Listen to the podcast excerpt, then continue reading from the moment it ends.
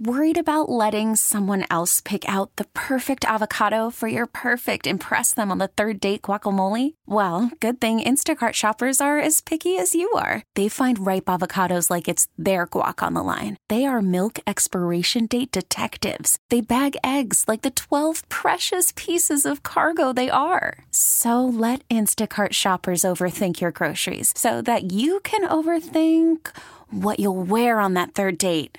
Download the Instacart app to get free delivery on your first three orders while supplies last. Minimum $10 per order, additional term supply. Hey everyone, thanks so much for joining us for another episode of Ask the Expert North Texas podcast. I'm Kristen Diaz. And I'm David Rankin. The DISD is the latest district in the state of Texas to make some changes to what kids can bring to school when classes start again next month.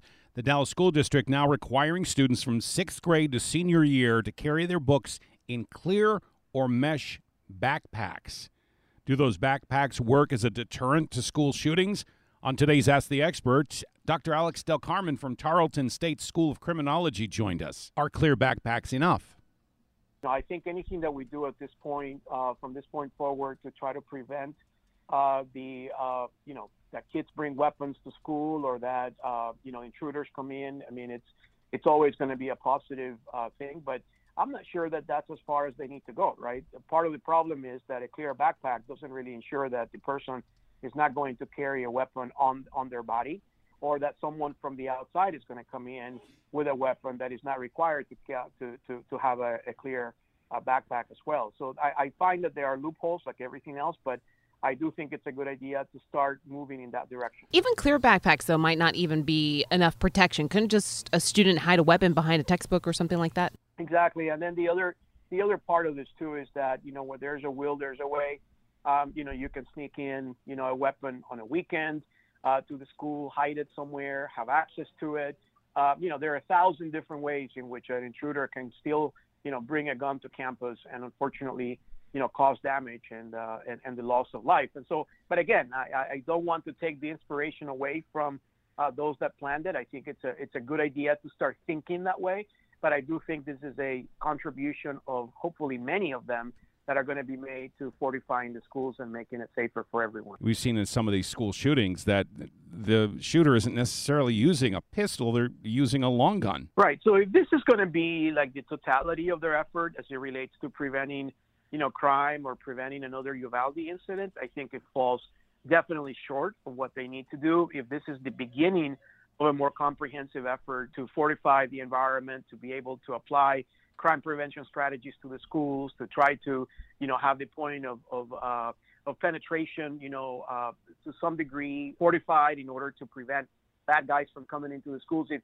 if they're if they're in fact doing that, if this is just you know stage one of the 25 stage program, I think it's a good idea. If this is the totality of what they're going to do, I think it falls short uh, from the various other things that they can, in fact, do and should be doing right now. What can schools do for kids that say that they're afraid to go back to school because of shootings? Yeah, for starters, I think that the schools need to start thinking very seriously about what they're going to do to the infrastructure of the school in order to prevent an assailant from coming in. Secondly, I also think that they need to start looking at training and training components that should be in place in order to be able to have the law enforcement capacity and response that's necessary when in fact these responses are needed.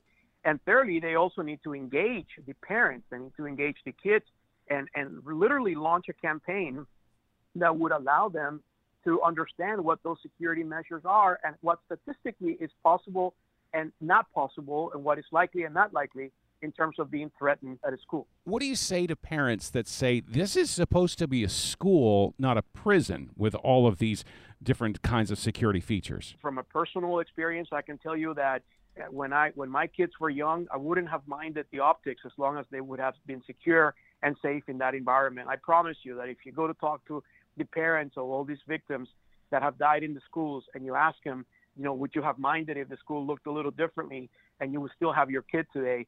The answer would have been obvious, which it would have been absolutely. And who cares what the school looks like as long as you can provide a safe environment for my children.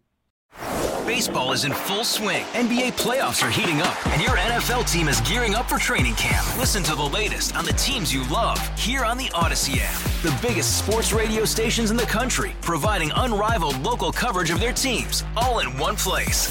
Exclusive interviews with players, coaches, and team executives, streaming live and always available on demand. Stay in the know with your favorite teams right here on the Audacy app.